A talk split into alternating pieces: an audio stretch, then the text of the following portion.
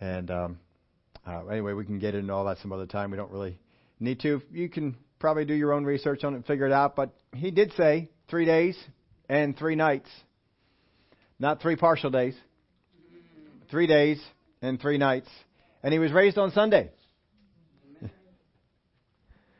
so uh, what we do know is that you cannot get three days and three nights from Friday.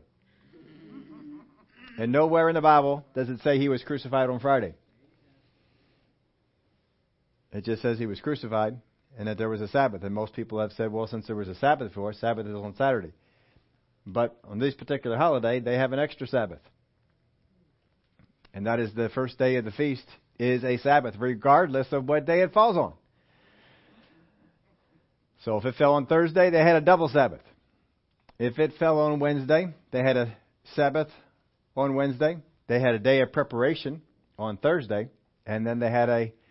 uh, sorry, if it fell on the the day of preparation would have been Friday, and then the um, Sabbath would have been Saturday, making three days into into Sunday. So anyway, it wasn't Friday, but that's when we celebrate it. So we call it Good Friday. Because good things happen because he was willing to do it.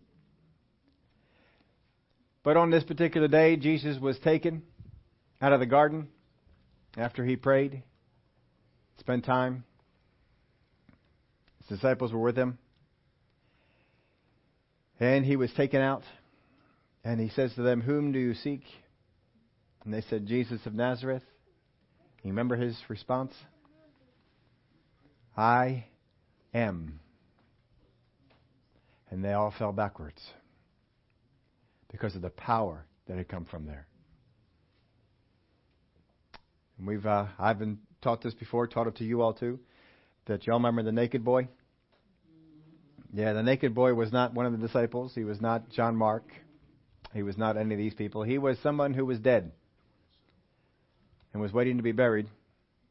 And the power of God was so strong that it not only knocked the soldiers backward, it raised up a dead Jewish boy, a rich dead Jewish boy,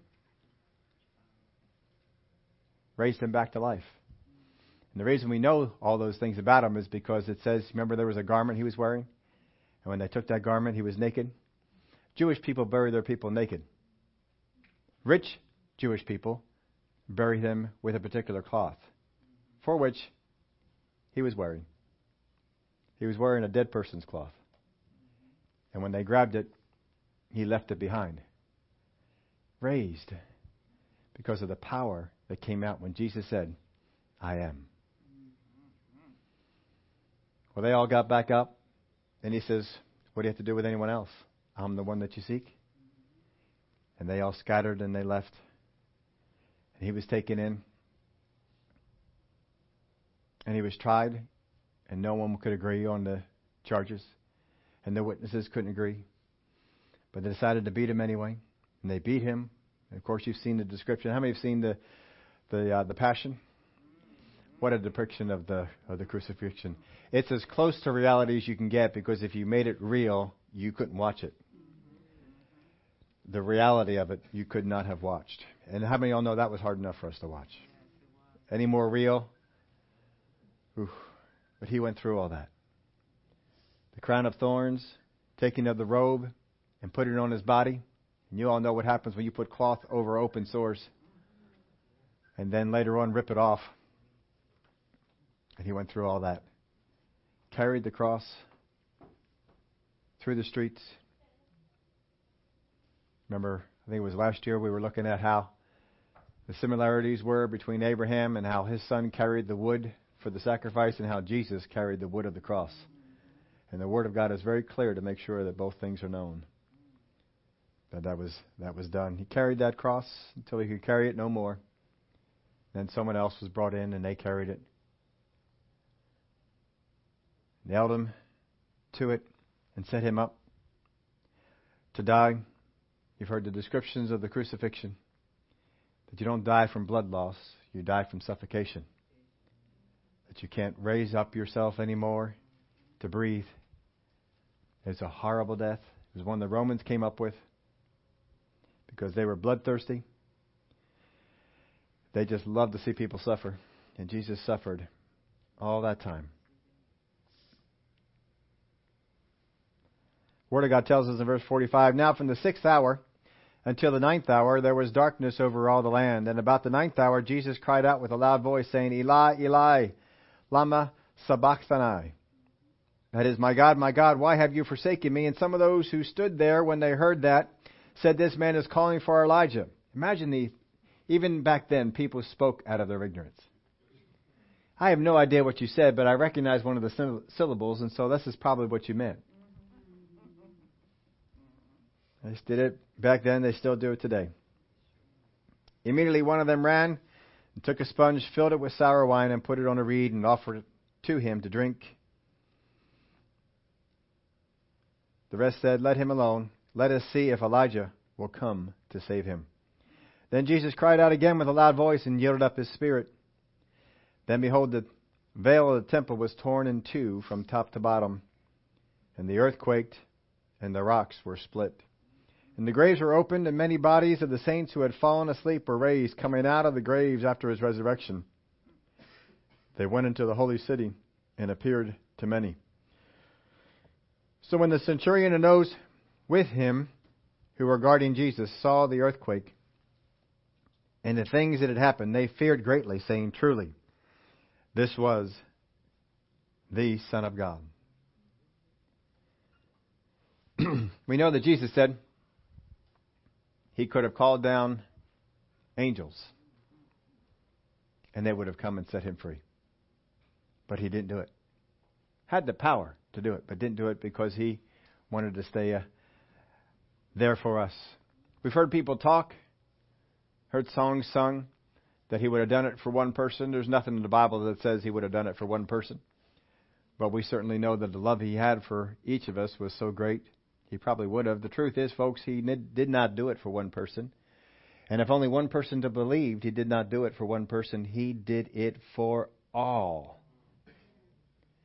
Even if only one person would receive it, he still would have done it. I believe so. But he did it for all. He died on the cross for all. But the only way that it has any effect on a person's life is if they receive it. They can know about it. He could have done it. We have these churches that go out there today and they preach the inclusion doctrine that everyone is included, that Jesus died for everyone, even, some of them even push it to far as to say the devil. No, he didn't do it. Jesus did not become a devil. He did not become an angel. He became a man, a man. And he died so that all mankind, all, every single one, he died for them all. Even if only one person would have accepted, sure, he still would have done it. But he died for all. Now, at the time he died, there was a whole mess of people down in a room, in a place right next to hell. It was called Abraham's bosom. And these were all people that were waiting for him. So Jesus already knew that that whole group of people there were coming with him. They were coming. And there would be more after them. But his love was that great. I'm sure that if there wasn't a whole room full of people, it's just a couple, he would have done it. But he died for all. The thing is, folks, he died for the people on paradise side, he died for the people on the hell side. But the people are on the hell side because they didn't accept what Jesus was doing, the sacrifice that Messiah would bring. The people in Abraham's bosom side, they did. I want to call your attention to a couple of verses here in specific. Verse 50. Jesus cried out again with a loud voice and yielded up his spirit. He said before, no one would take his life, but he would give it. He yielded up his spirit, and so he died. Then behold, the veil of the temple was torn in two from top to bottom, and the earth quaked, and the rocks were split, and the graves were open, and many bodies of the saints who had fallen asleep were raised. So that's quite a list of things that were done. Basically, though, it's just about three things. The first off, the veil of the temple was torn in two from top to bottom. This is no ordinary veil. This is about 15 feet tall, about 15 feet wide. It was not just a piece of material. it was fairly thick. I've seen some folks estimate this to be, it's not in the Bible anywhere how thick it was, but some people, some Jewish writings, have put it as thick as four inches. It could not just be manipulated or moved by one person. It took a, a lot of people just to move it. And it says that the veil of the temple was torn from top to bottom. And the reason that's emphasized is because this it's something that God did. There are no people 15 feet tall. So man could not have gotten to the top of that and ripped it. If man was going to rip it, it would have ripped from bottom to top. If man could have done it. How many of you ever tried to, you might not remember what this is. How many of you ever tried to rip a phone book? It's pretty thick. It's pretty hard to rip that. Not everybody's really able to to do that. Not everybody could rip this veil. But it was it was ripped. I saw some place some historian was putting that it was ripped from one corner to another. Don't know if that's exactly true. I've never seen that verified in another another place. I even looked around for it today to see if it was anywhere, but did not find it. But it did go from top to bottom, the Bible tells us. Now, here's the thing the veil was ripped from top to bottom. In 70 AD, the city of Jerusalem fell to the Romans because of their rebellion. And the Romans came in and they were burning the place. And even as the temple was burning, some of the high priests and some of the others came to the Romans and said, Please let us go in and take out. And they wanted to take out some things. One of the things they went in and they took out was the veil. That's in 70 AD. That means that after God tore the veil apart, the priests put it up again. Either made a new veil, fixed the old one, whatever they did, but they put it back. God took it apart, and man put it back together again. But the veil of the temple was torn from top to bottom, and the earth quaked, and the rocks were split. So the first thing we had was that the veil was torn. The second thing was that there was a great earthquake. And I did some research on this today, and you know they actually have some findings that there was an earthquake, a big earthquake that occurred right around this time. Some of the historians who wrote in this time all point to the fact that there was an earthquake when Jesus was crucified. The earthquake, the rocks were split, and the graves were open, and many bodies of the saints who had fallen asleep were raised. So here's the third thing that happened the graves were opened. And many bodies, not just spirits, bodies of the saints who had fallen asleep were raised. And coming out of the graves after his resurrection, they went into the holy city and appeared to many. They do not do this when he's crucified. They do this when he's resurrected. Because when Jesus is resurrected, they come with him. Now, the paradise, and people were there. They were there not by choice. They were there waiting for atonement to be made, waiting for Jesus to come down and, and pay the sacrifice. When Jesus died, were they free? Well, they didn't come out until his resurrection. So sometimes we might think, well, they weren't free. But think back in the New Testament when Paul and Silas were put into jail. And you remember there was a great earthquake? And their shackles were loose. And the, the guard was going to kill himself because he thought all the prisoners had escaped. And Paul called out and said, No, no, no, don't, don't kill yourself. We're all here. Why are they there? If the shackles were taken off, if the doors were open, why not get out? Apparently, they had another purpose. If the shackles were lifted, they apparently don't leave until Jesus brings them out.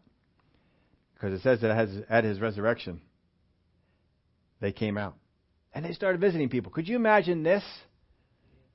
When Jesus is raised on the third day, that you get a knock at your door, and someone you knew who died? It's knocking on the door. Hey, how you doing?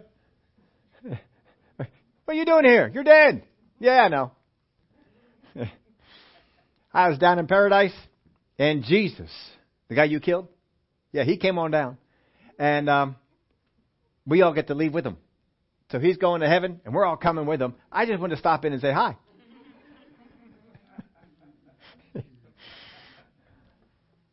what a story they had to tell. So they do that before they head on off to heaven, but they don't stay down there. They they head off to heaven. Coming out of the graves after his resurrection, they went into the Holy Spirit, the holy city, and appeared to many. So I kind of jumped ahead there. Some things that are going on. So when the centurion and those with him who were guarding Jesus, how hard is it to guard somebody who's nailed to a cross?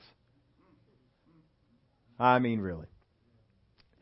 Saw the earthquake and the things that had happened, they feared greatly, saying, Truly, this was the Son of God. If you had an earthquake that caused Roman soldiers to be in fear, it had to be some kind of a earthquake, some kind of a good earthquake. There are three things that happen here. The veil is torn, the earthquakes, and the graves are open. Three things that happen. But look at the wording of, of all these. And behold, the veil of the temple was torn in two from top to bottom. The veil of the temple was torn in two from top to bottom. Does the veil tear itself? No, it does not. Now, if I had a piece of notepaper up here and I tore it, the paper did not tear itself. it was torn by me. Or you could yourself just tear something that you have, and it would be torn by you. The veil of the temple was torn in two from top to bottom. Now, it doesn't say who tore it, but you know that someone tore it. Jesus is busy. He's on the cross. He's not getting down. It wasn't Jesus. So it only leaves two people left the Holy Spirit, who's inside the Holy of Holies, or God the Father. Never identifies who it was, but the purpose of the tearing of the veil is to allow the Holy Spirit to come out. And no longer would the Holy Spirit dwell in the Holy of Holies. He's released. And he's sent out. Just as the captives would no longer dwell in paradise. The barrier would be torn and they would come out. So the veil is torn. We know someone did it. And the earth quaked and the rocks were split. Why did the earth quake?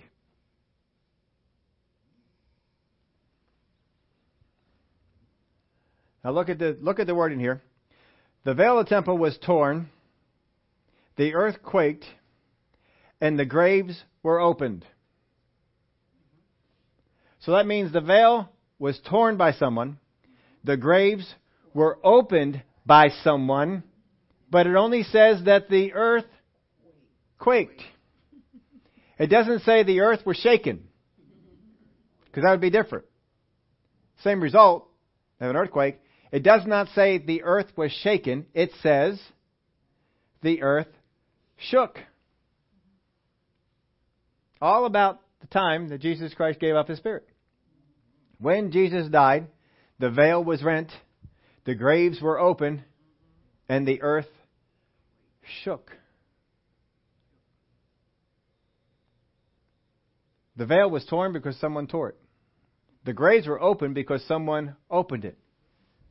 But we're not given an explanation as to why the earth shook. And it shook with such fury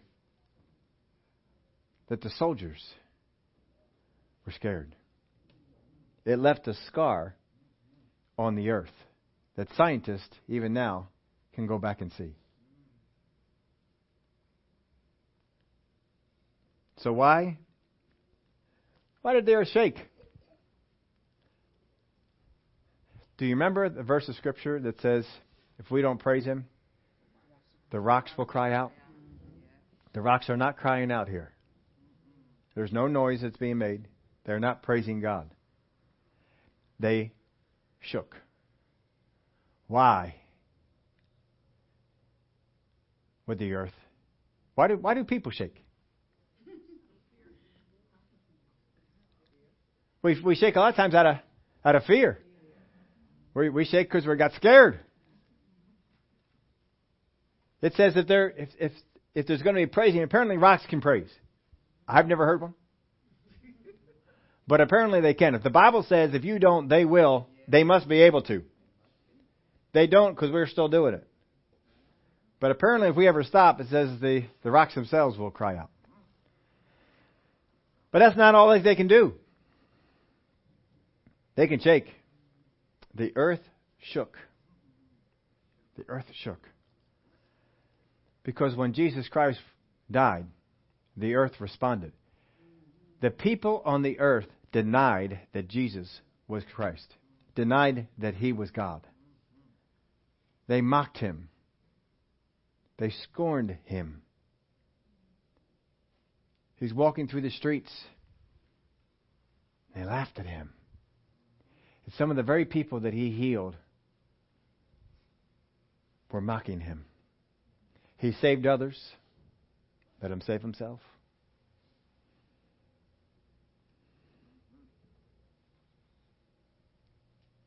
I think the earth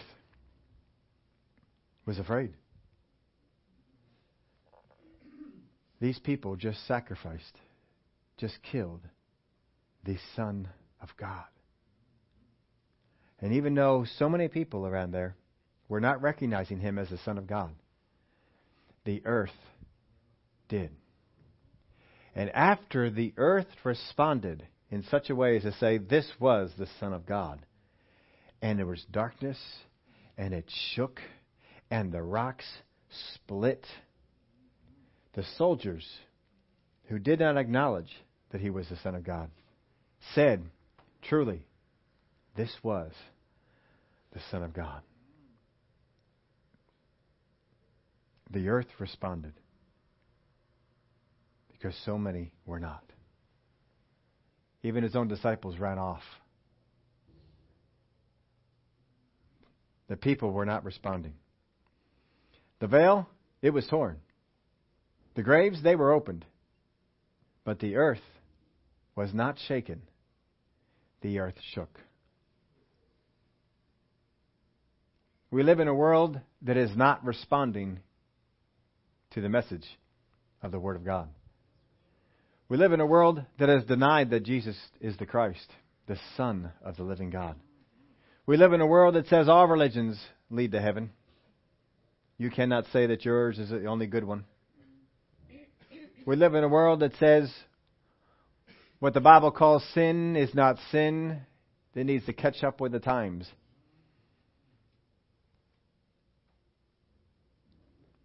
We live in a world that wants to find reasons to not obey God, reasons to obey what they want to do.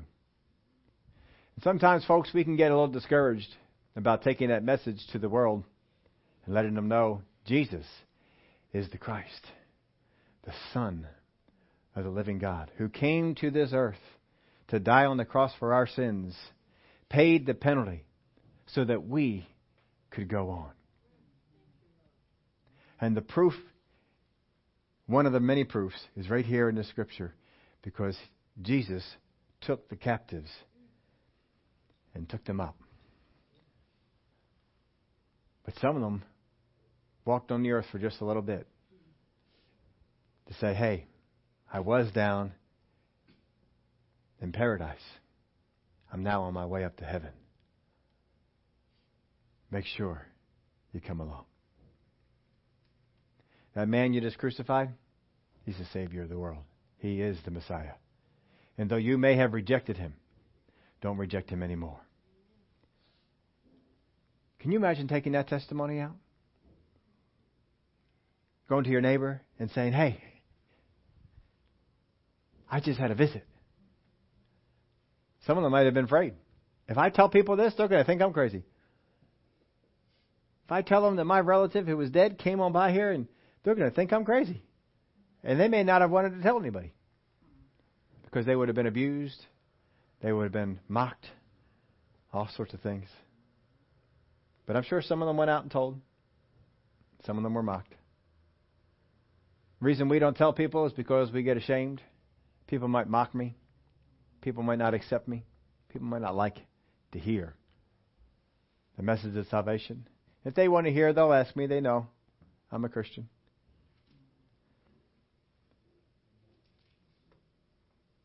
The veil was torn. The graves were open. But the earth shook. There are certain things that God will do, and there are certain things that it's our responsibility to do. We cannot ask God to do what is our responsibility. It is our job to take this message to a dying world. It is our job to take this message to those who are here and reject it. It is our job, it is our commission to go out into all the world to preach the gospel. Remember Jesus' last words? Go into all the world and preach the gospel, baptizing them in the name of the Father, the Son, and the Holy Spirit, teaching them to observe all things. And lo, I am with you always, even till the end of the age. He is with us always. Always. Don't ever be afraid to go out into this world. Don't ever be afraid to proclaim His message. Don't ever be afraid to make a stand with Him. The earth, the rocks, were wise enough amongst all the foolishness of men who put the Son of God on the cross to kill him. They were wise enough to know, oh, this is bad. And they shook. If you read the word, you know that the day that he was raised, there was another earthquake. Some think it's just a tremor from this one. But it happened in the time in the morning when he rose. Word, Word of God tells us that morning there was another earthquake. Well, you know, when you have a big earthquake, you get some little earthquakes to come up after that. The earth quaked. This earth has more wisdom than some people. And you're going to go out there and you're going to witness, you're going to share the gospel message with people who have less wisdom than the rocks, than the earth that they walk on. But still take the message to them. Still go out there and tell them Jesus is the Christ, the Son of the living God. And he said himself, No man comes to the Father but by me. That's what he said. No man comes to the Father except by me. and you think about this Jesus died, and it's so sure about it that the ladies who put the initial spices on him came down to the tomb because they still expected him to be in there because they saw he was dead. The disciples that followed him all died except for John for their belief in this man. Why would you die for a lie? Every single one of them died a horrible death. John was the only exception, and they tried to kill him. It just didn't work.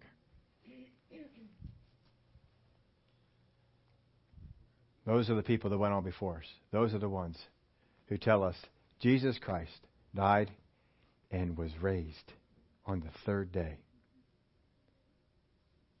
We have the responsibility, folks, to go out there, take that message to the world. Don't ever tire. Don't ever get discouraged because of the people and their response. It is our job to go into this world and to preach the gospel to all people. All of them. Everyone. Whether you like them, whether you don't like them. Take it to all of them. Because Jesus Christ died for all, even if all don't receive him.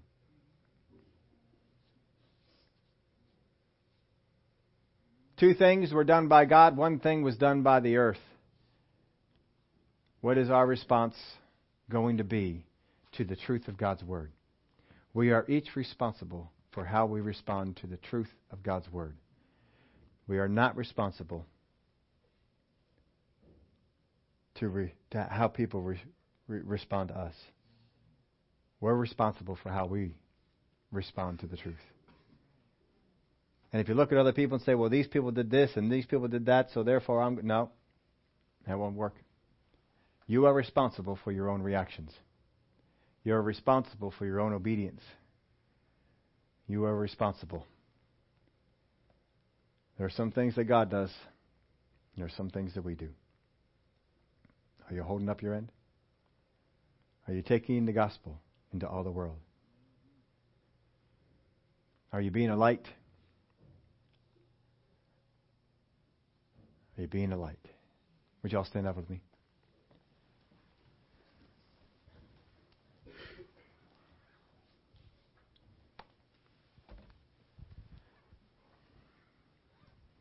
Bow your heads.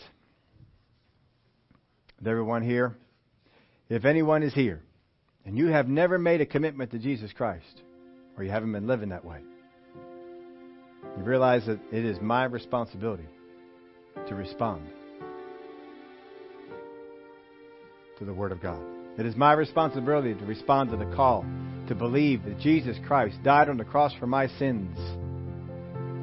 It's my responsibility to accept His work. It's my responsibility. It's no one else's. It's not God's responsibility. I can't stand before God and say, But God, you never. It is my responsibility to respond to what Jesus Christ has done on the cross. Am I going to be outdone by the earth? Or am I going to respond the right way?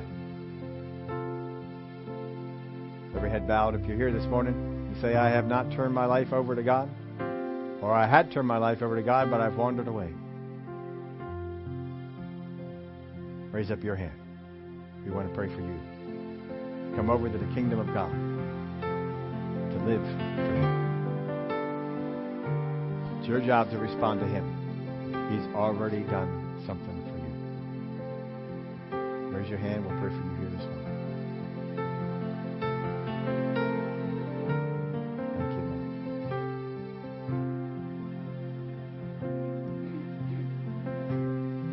Father God, we're so grateful for the work that you did through Jesus Christ on the cross.